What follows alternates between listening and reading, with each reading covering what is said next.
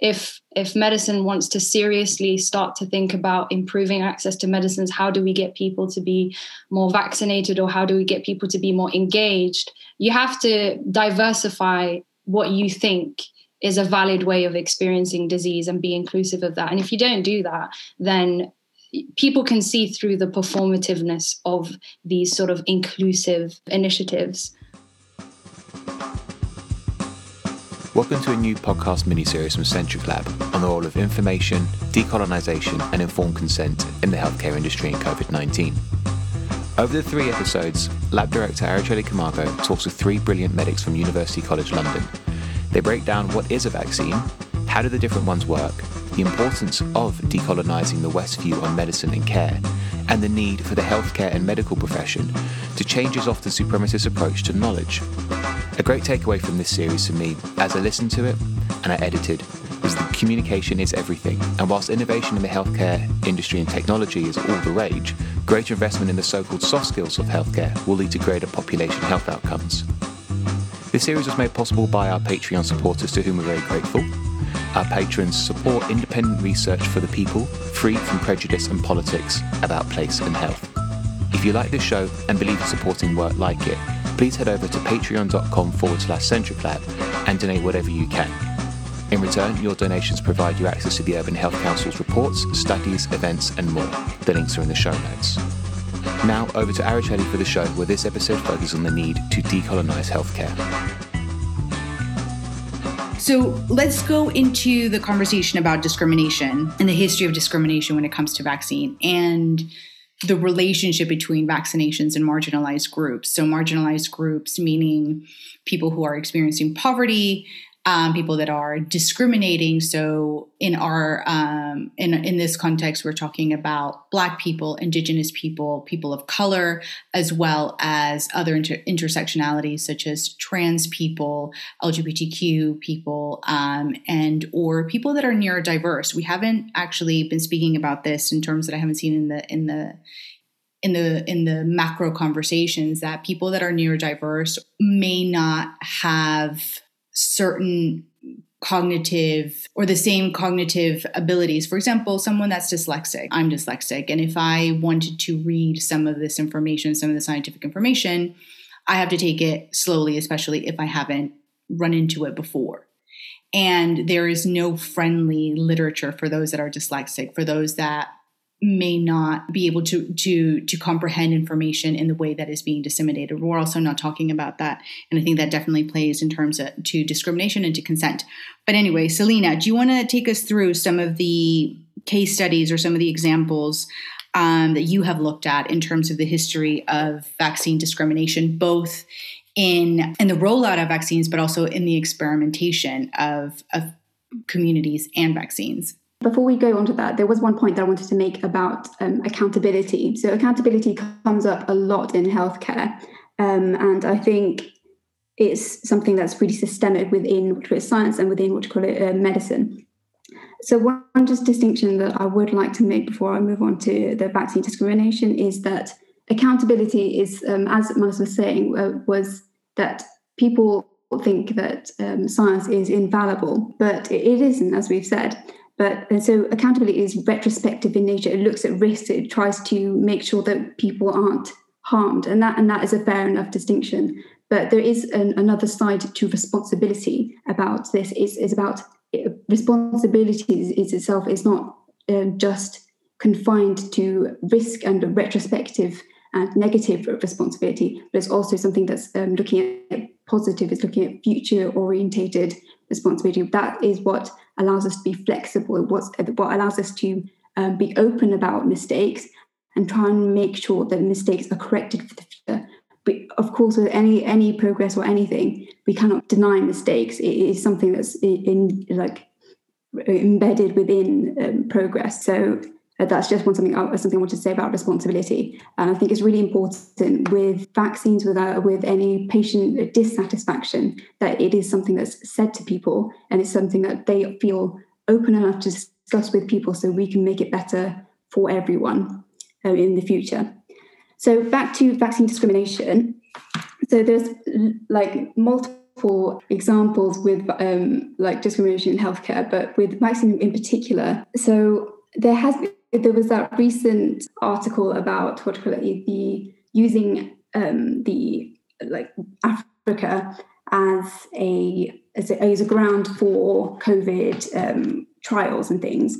And, and previous before that was the TB as well. There's a, this subconscious bias within our system which um, thinks of Black African American communities or brown communities as sort of um, test subjects, as guinea pigs, as um, as, as a way to like um, perhaps use the risky um, um, like trials on them rather than uh, uh, rather than um, the Western communities, which are meant to be safer, or, or as, not safer, but as in after we've trialed it somewhere else, we'll, we'll use it here once it's safe.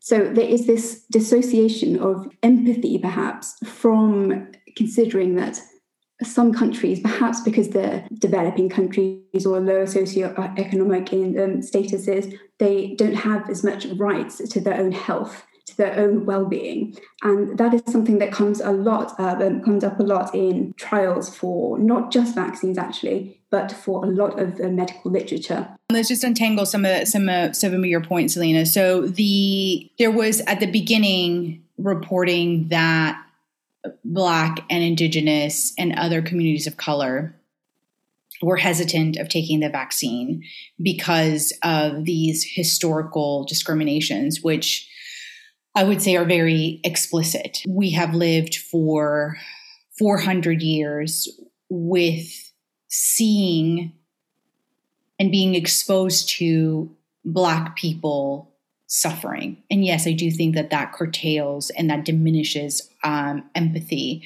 and creates anti-blackness.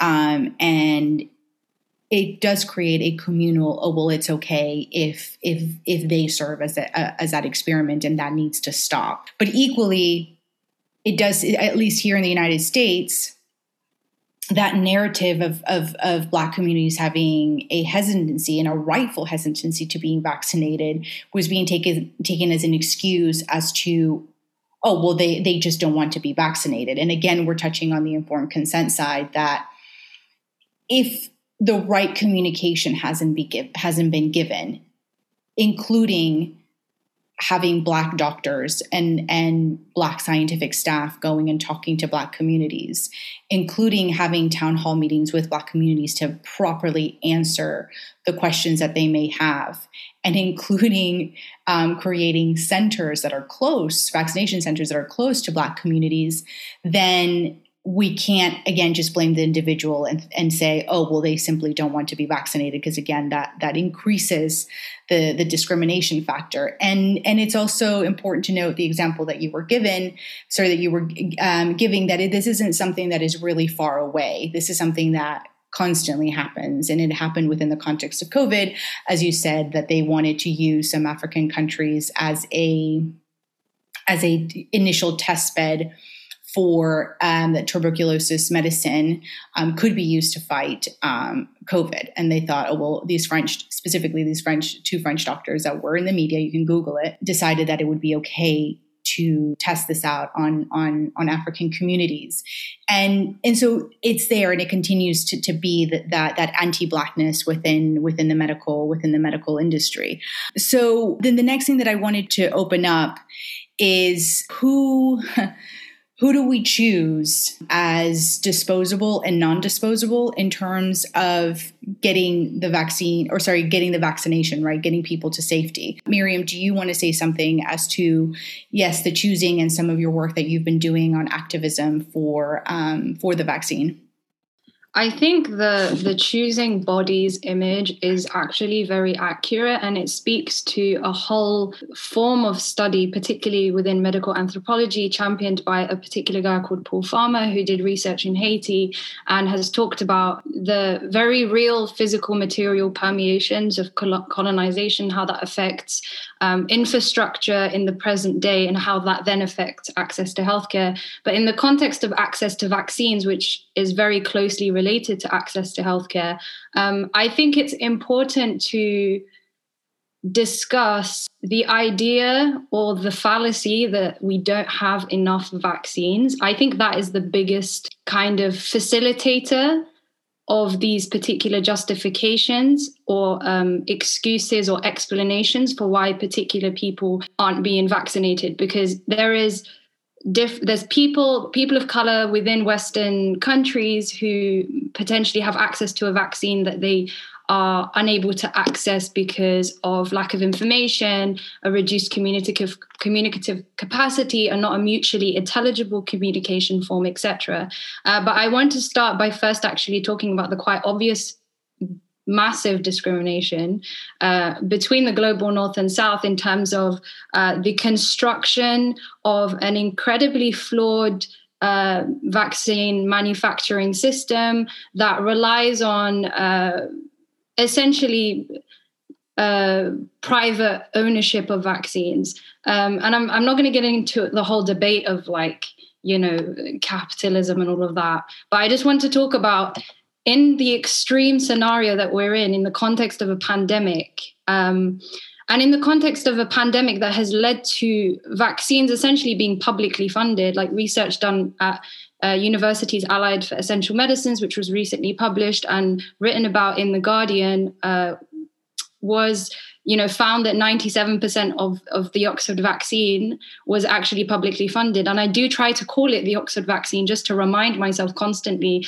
that it was a team of university scientists who spent quite a lot of time over 10 years doing this research that was essentially majority publicly funded. So to think about this in context we have a vaccine that's largely been publicly funded that has now is now in private ownership um, that has then resulted in it needing to be bought back using more tax money and then distributed to the UK population. And then what's even more absurd is because of this private ownership, we create an artificial shortage. We create this invisible, not invisible, but we create an artificial problem, which is that we have the capacity to make more vaccines, um, and we actually have made enough vaccines. It's just that European countries are bulk buying them instead of allowing for other, other countries to have a share, but that's a separate problem.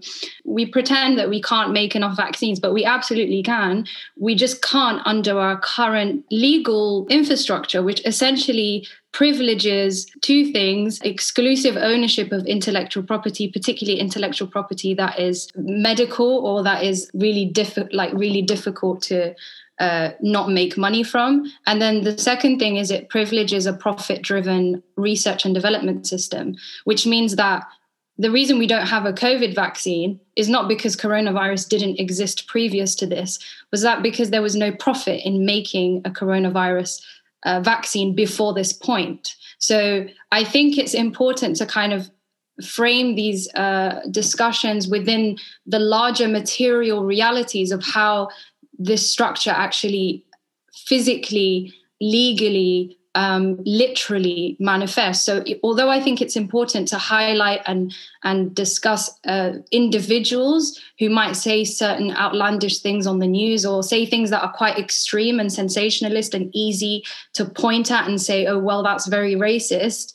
I think it's also important to pair that with um, a, dis- a, very real discussion about our research and development system, IP laws, and international laws, and the fact that several countries refuse to vote in favor of a waiver of the IP laws that would essentially allow for all pharmaceutical companies, in theory, to be able to make these vaccines, um, whereas our current system is an exclusive ownership system, which means that only particular people are legally allowed to make the vaccine. And also, finally, discuss how to, to begin to even address some of the remnant colonialities that um, kind of embed themselves in the way that people access healthcare and the way that they are given healthcare or whether healthcare is even provided in the first place. We have to kind of talk about these larger systems that are, they're not going to go away just because people stop saying racist things. We could all be very unracist in the way that we we have dialogues but it wouldn't it wouldn't change anything in terms of the actual physical infrastructure that we need to work with and if it's not a system that is working um, you know it, it, doesn't matter how many conversations we have you're going to have the same kind of replications um, of inequalities kind of c- continuously constituting each other and making it kind of exponentially worse. So yeah. Yeah, sorry, I went. No, no, no, no, no. That was that was that was brilliant. I can see your hand up, Manaswini. So I just wanted to clarify a couple of the points. I don't think we should be afraid of being anti-capitalist in this in, in this conversation because number one, it was capitalism that got us into this problem, and capitalism will continue to keep this problem moving um, because of everything structurally that you just described, Miriam. Um, in terms of racism, racism happens at a system. Racism is systemic. At the person to person level, it's discrimination. Um, so we want to be important that the that, that lexicon is there. Um, and in fact, a lot of um, African American literatures and scholarships advocate for really the full name of capitalism to be to be said which is racial capitalism or racist capitalism that structure does not exist without the discrimination quite literally in the in the way that you are saying these people can these people cannot um, partake as you said in these profit based systems. And i think it's very important absolutely that we understand this at a systemic and global level. And this also goes to the work of people like angela davis and more recently X. Kendi of being an anti-racist, which means is the dismantling of the policies and that uphold the policies and the laws that uphold these racist systems. Um, okay, uh, Manaswini, go ahead.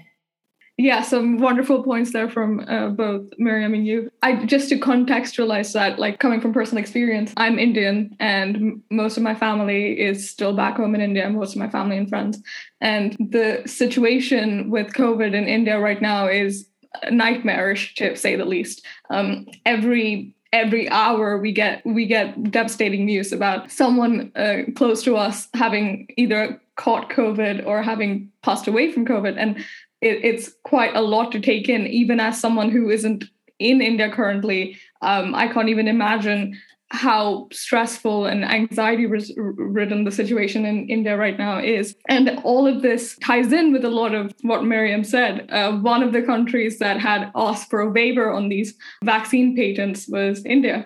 And we have countries like the UK, the US opposing the patents to be released and it's it's quite interesting to see how you know who, who supports what um, in this situation. Uh, we we had I, I, saw an article recently about um, Bill Gates saying that he's opposed to um, uh, waivering these patents, and it's quite interesting that like that one of the big, one of the richest people in the world is opposed to intellectual property being used to save lives. And all of this again comes right back into choosing bodies and seeing you know who who is disposable. Um, when when you look at you the US and UK and other rich countries responses it's quite clear that they think that bodies in the global south are disposable. And it's not to say that the Indian government has done an incredible job at handling the pandemic, but it it does compound the issue when you see that there's all these international political agendas having very real impacts on people's lives.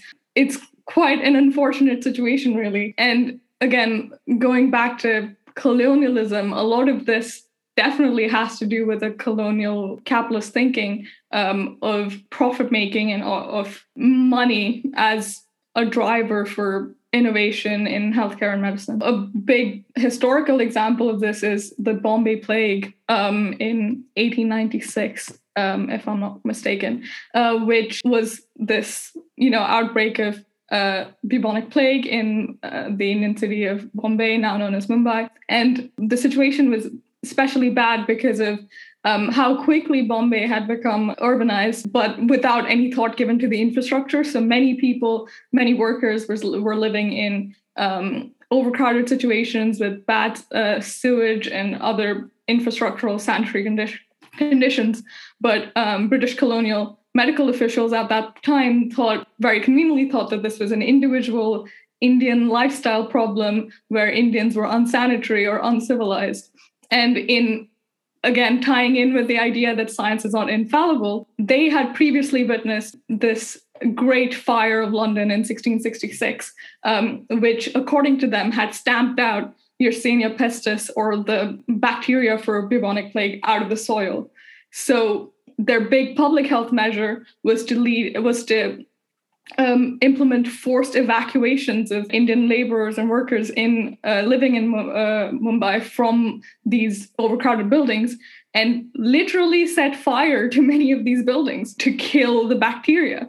And that the only thing that did that that managed to do was to exasperate and worsen the living conditions that many of these people were living in and force them into even more overcrowded situations and didn't really do anything for curbing the disease at all. So it's very interesting to see how all these colonial mindsets inform science and public health policy and um, even back in late from the late 19th century to now and um, how this has re- very real and devastating impact uh, impacts on people's lives to this day.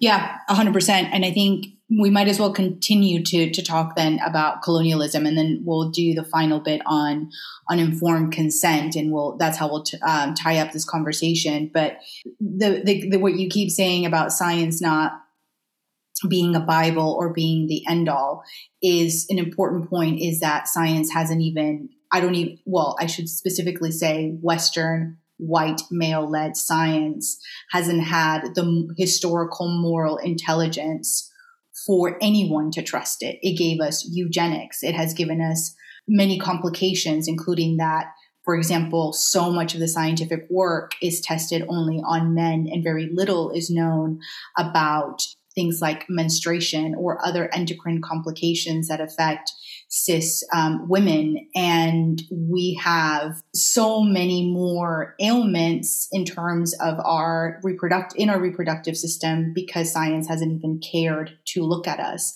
And that is the point of these conversations is to constantly hold these systems accountable um, and point out also their, their deep fallacies. Um, so Selena, do you want to add your bit to the conversation? Yeah, yeah. You know, it brings on, like, it, rather, it carries on what you're saying about the the white and the Western perspective of um, research, basically. So it's basically, um, what I'd like to ask is like, do you like even know which countries like produce the amount of like research? Like, which ones are the most dominant in producing research? Is obviously the Western ones. It's the is the white Western perspective. And if you look at a map, it actually distorts like um, if you look at, at, a map distorting like which ones which countries produce the most amount of research you'll find that some areas are completely like so like really thin and really um, such as like south america or africa or like really um, um, like places just don't have input into scientific research.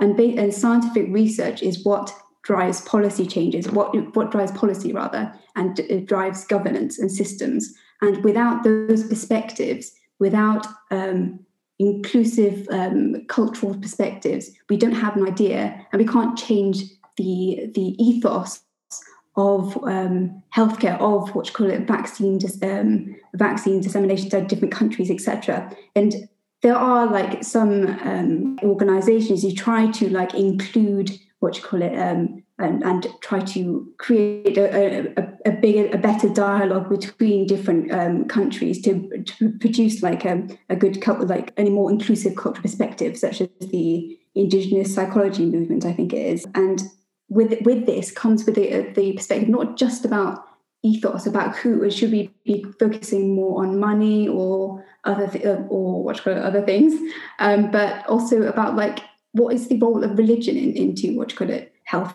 care? What is the role of spirituality? What is because um, or into health medicine? Because these things are so intrinsic within us. Like having a vaccine is not just so simple as having a jab in your arm. It's it's to do with your whole body. It's to do with your mental health.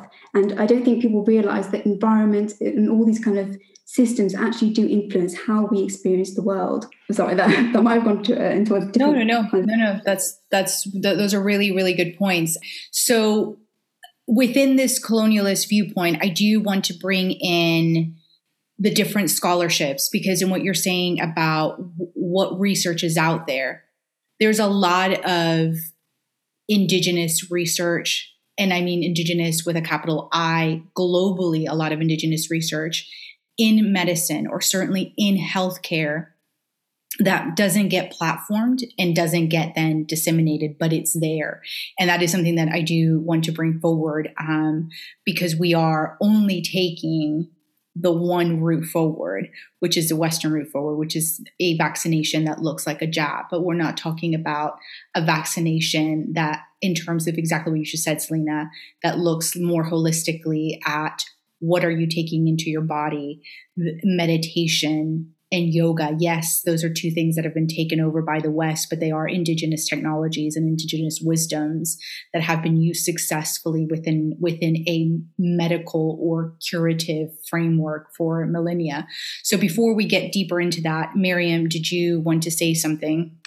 It's it's really hard to talk about uh, traditional healing or uh, non-Western hegemonic forms of healing because uh, sometimes you start to have the conversation and you especially when you're educated within western academia even if you are of uh, even if you are a person of color of indigenous descent uh, it can be really hard to uh, kind of take it seriously sometimes or uh, for it to be taken seriously in certain conversations that is had. And i think it's important when talking about indigenous forms of knowledge and alternative forms of knowledge and other forms of healing that they're not talked about just in a way uh, it's not performative inclus- inclusivity um, for several reasons. Uh, firstly uh, there are proven benefits to certain types of uh, non-pharmaceutical interventions. Um, that might have certain pharmacokinetic properties uh, that have just not been reported in a way that is scientifically legible for the scientific community. Um, an example of this is research done by a, a, medical anthropologist and clinician in the field of psychiatry uh, called Joe Calabrese, who's actually at UCL and he's, he's the teaching he teaches at the anthropology department. Um, and he worked with and co authored a lot of work uh, based around kind of integrating uh, indigenous uh, forms of, of therapy, um, particularly the decriminalization of certain uh, psychoactive uh, traditional indigenous uh, plants, for example, that might be considered illegal because they they're they're you know psychedelic drugs or whatever it is uh, that have you know served a medicinal function historically within indigenous communities. So the first thing is that some of this stuff actually really is, from a scientific perspective, can be proven to work, but secondarily, it doesn't need to be proven to work uh, scientifically for it to be taken seriously. And that is, uh, I say that with quite a lot of a high level of seriousness, uh, which can sound ironic because I'm a medical student and maybe I shouldn't be sort of like, put, you know, I don't know what is expected from me in terms of the types of narratives I want to be push, I should be pushing. But uh, for me, uh, especially within my studies or within over the last 12 months of trying to expose myself to these alternative forms of learning i think it's just about expanding expanding the imaginative capacity that you have for um, understanding what it means to experience disease. And i think uh, where science has a massive shortcoming um, and where clinical medicine has a massive shortcoming is in two ways. The first way is in assuming that there is a one size fits all type of body, uh, and that you, as long as something is statistically significant and works, uh, that it's it, it works essentially. So there's a whole de-individualization of the disease process to prioritize mass effectiveness, which you know serves a particular purpose in a particular context but it's not the only form of perspective that we should have on disease.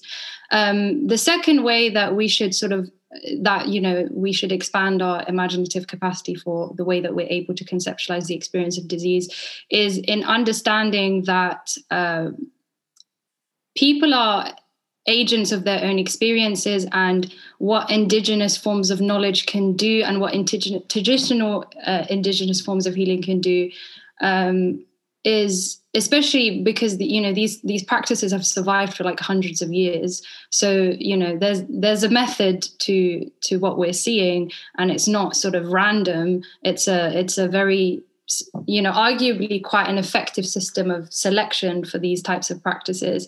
Uh, but understanding that if you can influence positively the way that somebody experiences their disease uh, then that that is worth something and that counts for something and that is not reportable information. You can't put it on a statistic or you can't put it on a graph uh, and say you know wow we reduced your this level of hormone by this much therefore this drug is effective. But kind of getting down to the the local level getting down to the individual level getting down to how how disease is fully experienced i think will help kind of dismantle some of these uh, some of the friction that some people of color and some indigenous people have towards clinical medicine. I think clinical medicine needs to kind of diversify what how it thinks disease is experienced because the way that it currently does is, is not it's not that effective for uh, democratizing access to medicines. And i think if if medicine wants to seriously start to think about improving access to medicines how do we get people to be more vaccinated or how do we get people to be more engaged? You have to diversify what you think is a valid way of experiencing disease and be inclusive of that. And if you don't do that then people can see through the performativeness of these sort of inclusive uh, inclusive initiatives. Mm. Yeah, so um, I want to thank you for that. I want to again just tease out a couple of things. So first of all, there are you know indigenous practices are alive today, and um, and that vaccination again doesn't have to follow that one through line. So if we are able to accept that AstraZeneca exists and Pfizer and Moderna and Johnson and Johnson, equally we have to accept that there will be forms of vaccinations that are not part of this Western framework. I am personally partaking in that. Um, spirulina is a millennia old sacred um, practice of intake within Turtle Island people um, that is now colonialized North America. There are now studies, scientific studies, that are catching up and um, and and and looking at it in terms of a good immune booster um, to fight and rehabilitate against COVID nineteen. But even if we do recognize this indigenous this indigenous vaccine or indigenous framework towards vaccination, we have to be careful again of exploitation. Um, that it isn't something that all of a sudden, again, if it comes within a racist capitalist system, that indigenous people will be displaced of their land for the cultivation of, of something like spirulina if it catches a mainstream view, uh, sorry, mainstream um, adoption and then indigenous people are recolonized and retaken off their land and then they don't have access to to a sacred practice that they have had for thousands of years. Um, and like spirulina things like aloe vera and the cactus are also being looked at as um, as being antiviral. And we have to think about it the same. So if we are it's not just about as you said, performative platforming because indigenous peoples don't need platforming. We need just we just need to be left alone to do what we need to do to heal ourselves and to and to participate in our own practices. And I think that's what's important to highlight about the colonialist system is that sometimes it doesn't even let us participate in our own practices. We don't need to be platformed. I don't need spirulina to be adopted and classified and verified, I should say, by white Western people in order for me to believe in it and use it as my own healing practice. And if it does, we need to be careful that it doesn't get trapped in that colonialist machine to where then my people wouldn't have access to that. So, and then the other thing that I think was really salient about what what you said is about how science create you didn't use this vocabulary but we're we're looking at this word called knowledge supremacy or this term in terms of what you're saying about describing western science it likes it. It likes its knowledge supremacy um, because that is how you enact colonialism. You create a supremacy across various different platforms. And if you are a scientist sitting at Harvard, UCL, et cetera, and you say, this is true, this is not true, that is a form of supremacy. It's a form of knowledge supremacy. And then it means that anybody else trying to explore any other type of thing is seen as inferior. And it goes to your point of how do we talk about this seriously and how do we talk about this? No, how do we get it respected as an intellectual through line or an intellectual pathway as it would if it was a UCL professor talking about molecular composition. Okay, so I'm going to stop there, bring in Manaswini, and then from there bring in um, Selena because she also um, has a couple of points for this. I agree with almost everything that's been said so far. I just wanted to say that this is this is quite an quite a difficult conversation to have because I, again I, I keep coming back to personal experience. But in India, for example, um, Prime Minister Modi has during the pandemic quite quite openly challenged this supremacy of Western knowledge and quite openly advocated for people to go back to um, practices that are indigenous to India. Um, again, for like you mentioned, um, um, yoga and using med- medicinal herbs, and all of these things have been um, actively advocated. But in that particular context, the reason is quite quite sinister in some ways um, because a lot of it is to kind of absolve the government of responsibility of trying to take care of the Indian healthcare system in in a much broader systemic policy way. And this kind of puts the responsibility back onto the individual saying oh you have access to these home remedies you have access to these things go do them. Mm-hmm. so it's quite quite a nuanced conversation. Uh, we need to be having uh, but all that being said i 100% agree with the point that if it improves how a disease is experienced, as Miriam said, put it very nicely, um, by the individual, then there is no need for it to be questioned or for it to be validated, as Arteli said, by Western knowledge. As to whether it should be taken as the only form of knowledge being used, I'm not sure. But at the same time, Western knowledge is also not the only type of knowledge that should be validated. So there needs to be a more integrated discussion. Okay, no, those are really really good points, and thank you for for bringing them up. That um, that anything can be used. Sorry, anything can be corrupted, and um, Modi has his specific agenda that he wants to that he wants to propagate that actually ironically is not an indigenous framework. Um, and so so it's it's quite ironic for him to be speaking about indigenous um, practices when when part of indigeneity is kindredship and and connectivity at least in various other indigenous peoples. Not all because indigeneity is not a monolith but but certainly in in many people's beliefs, it's a kindredness and a connectedness, and and doing what he's doing is not abiding by but by those frameworks. So yeah, it is quite ironic for him to do that. But in terms of what you said about the individuality of med- of medicine, the UK government has done exactly the same thing. It has blamed its own people for getting sick. Those billboards that the NHS put up that I, I shared in the talk of a black woman holding a salad. What is that saying to someone that a black woman is responsible for getting sick? So we're seeing that type of right wing corruption all over the world. Okay, Selena, bring us in. And then I think this is going to be a really nice segue into ending the podcast on um, informed consent that uh, uh, and Miriam, you both have already alluded to. So I'm just going back, yeah, just talking about alternative medicine again. So it was something that I personally was also brought up with with my with my mother, um, who's from like Bangladesh.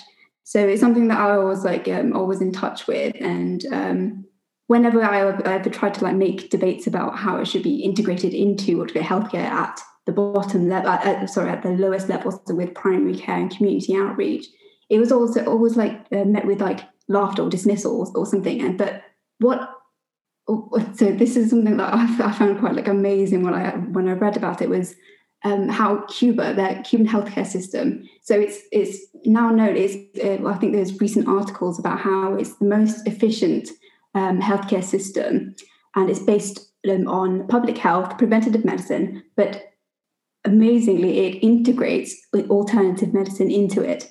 Now, I'm not quite, I haven't researched so much about it, so I'm not sure what the framework is exactly, but I was just really impressed that they've actually managed to integrate. So it's there, one of the first line treatments for med, uh, medics to um, use with the community. So, so with doctors, with primary care, it's, it's all about having um, an open dialogue with patients and uh, like hearing about what their needs are, what their beliefs are, all that kind of thing is about having that understanding. And it's also being having a doctor as being part of the community and the, being having the community as part of medicine itself. And that is something that's quite disjointed with our current um, with the NHS is that we're, we're struggling with what we're, staff shortages, etc., etc. So it's hard. So the emphasis isn't often on primary care and on the community.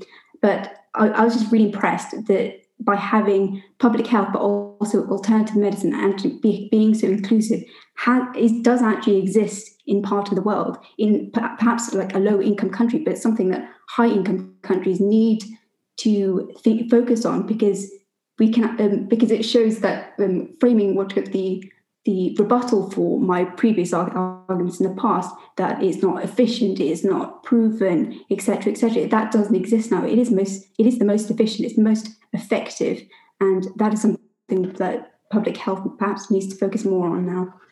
Mm. Um, oh, and the second, yeah, the second thing was about like um, the patient satisfaction and the um, and having that open dialogue uh, about. Um, I think Miriam was saying about having um, the values of the community into what medicine, and that that's something that's I just want to point out because it's something I don't really know much about as a as a medical student, and I think one important thing is about like so there's this scheme that a pilot study, well, not pilot study, but a pilot kind of scheme of that value based healthcare about placing what um, patients value most so it's an equation of value over out, um, over finance or something like that. So where you actually like study how much the patient actually likes having extra time with the um, with the doctor or with procedures, um, and putting a lot of emphasis on that rather than how if like how uh, like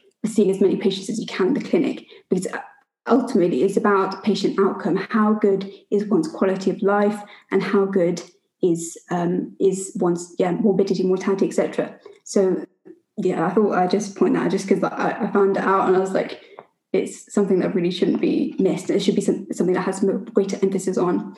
Um, and yeah, and I think the the, the fundamental basis of this is um, communication and an understanding, which brings us on to informed consent, I think, a little bit.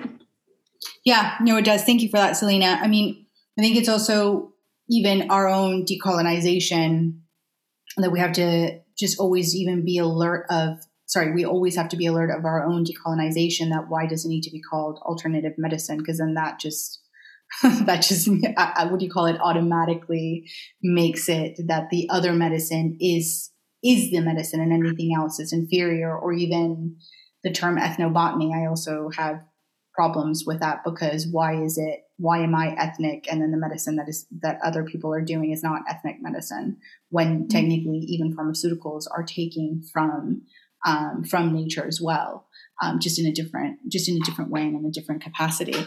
Um, that um, we probably should start there with that lexicon medicine is medicine. And um, and in terms of proof, well, we're still here. We have survived millennia. Um, so we obviously do know how to heal ourselves.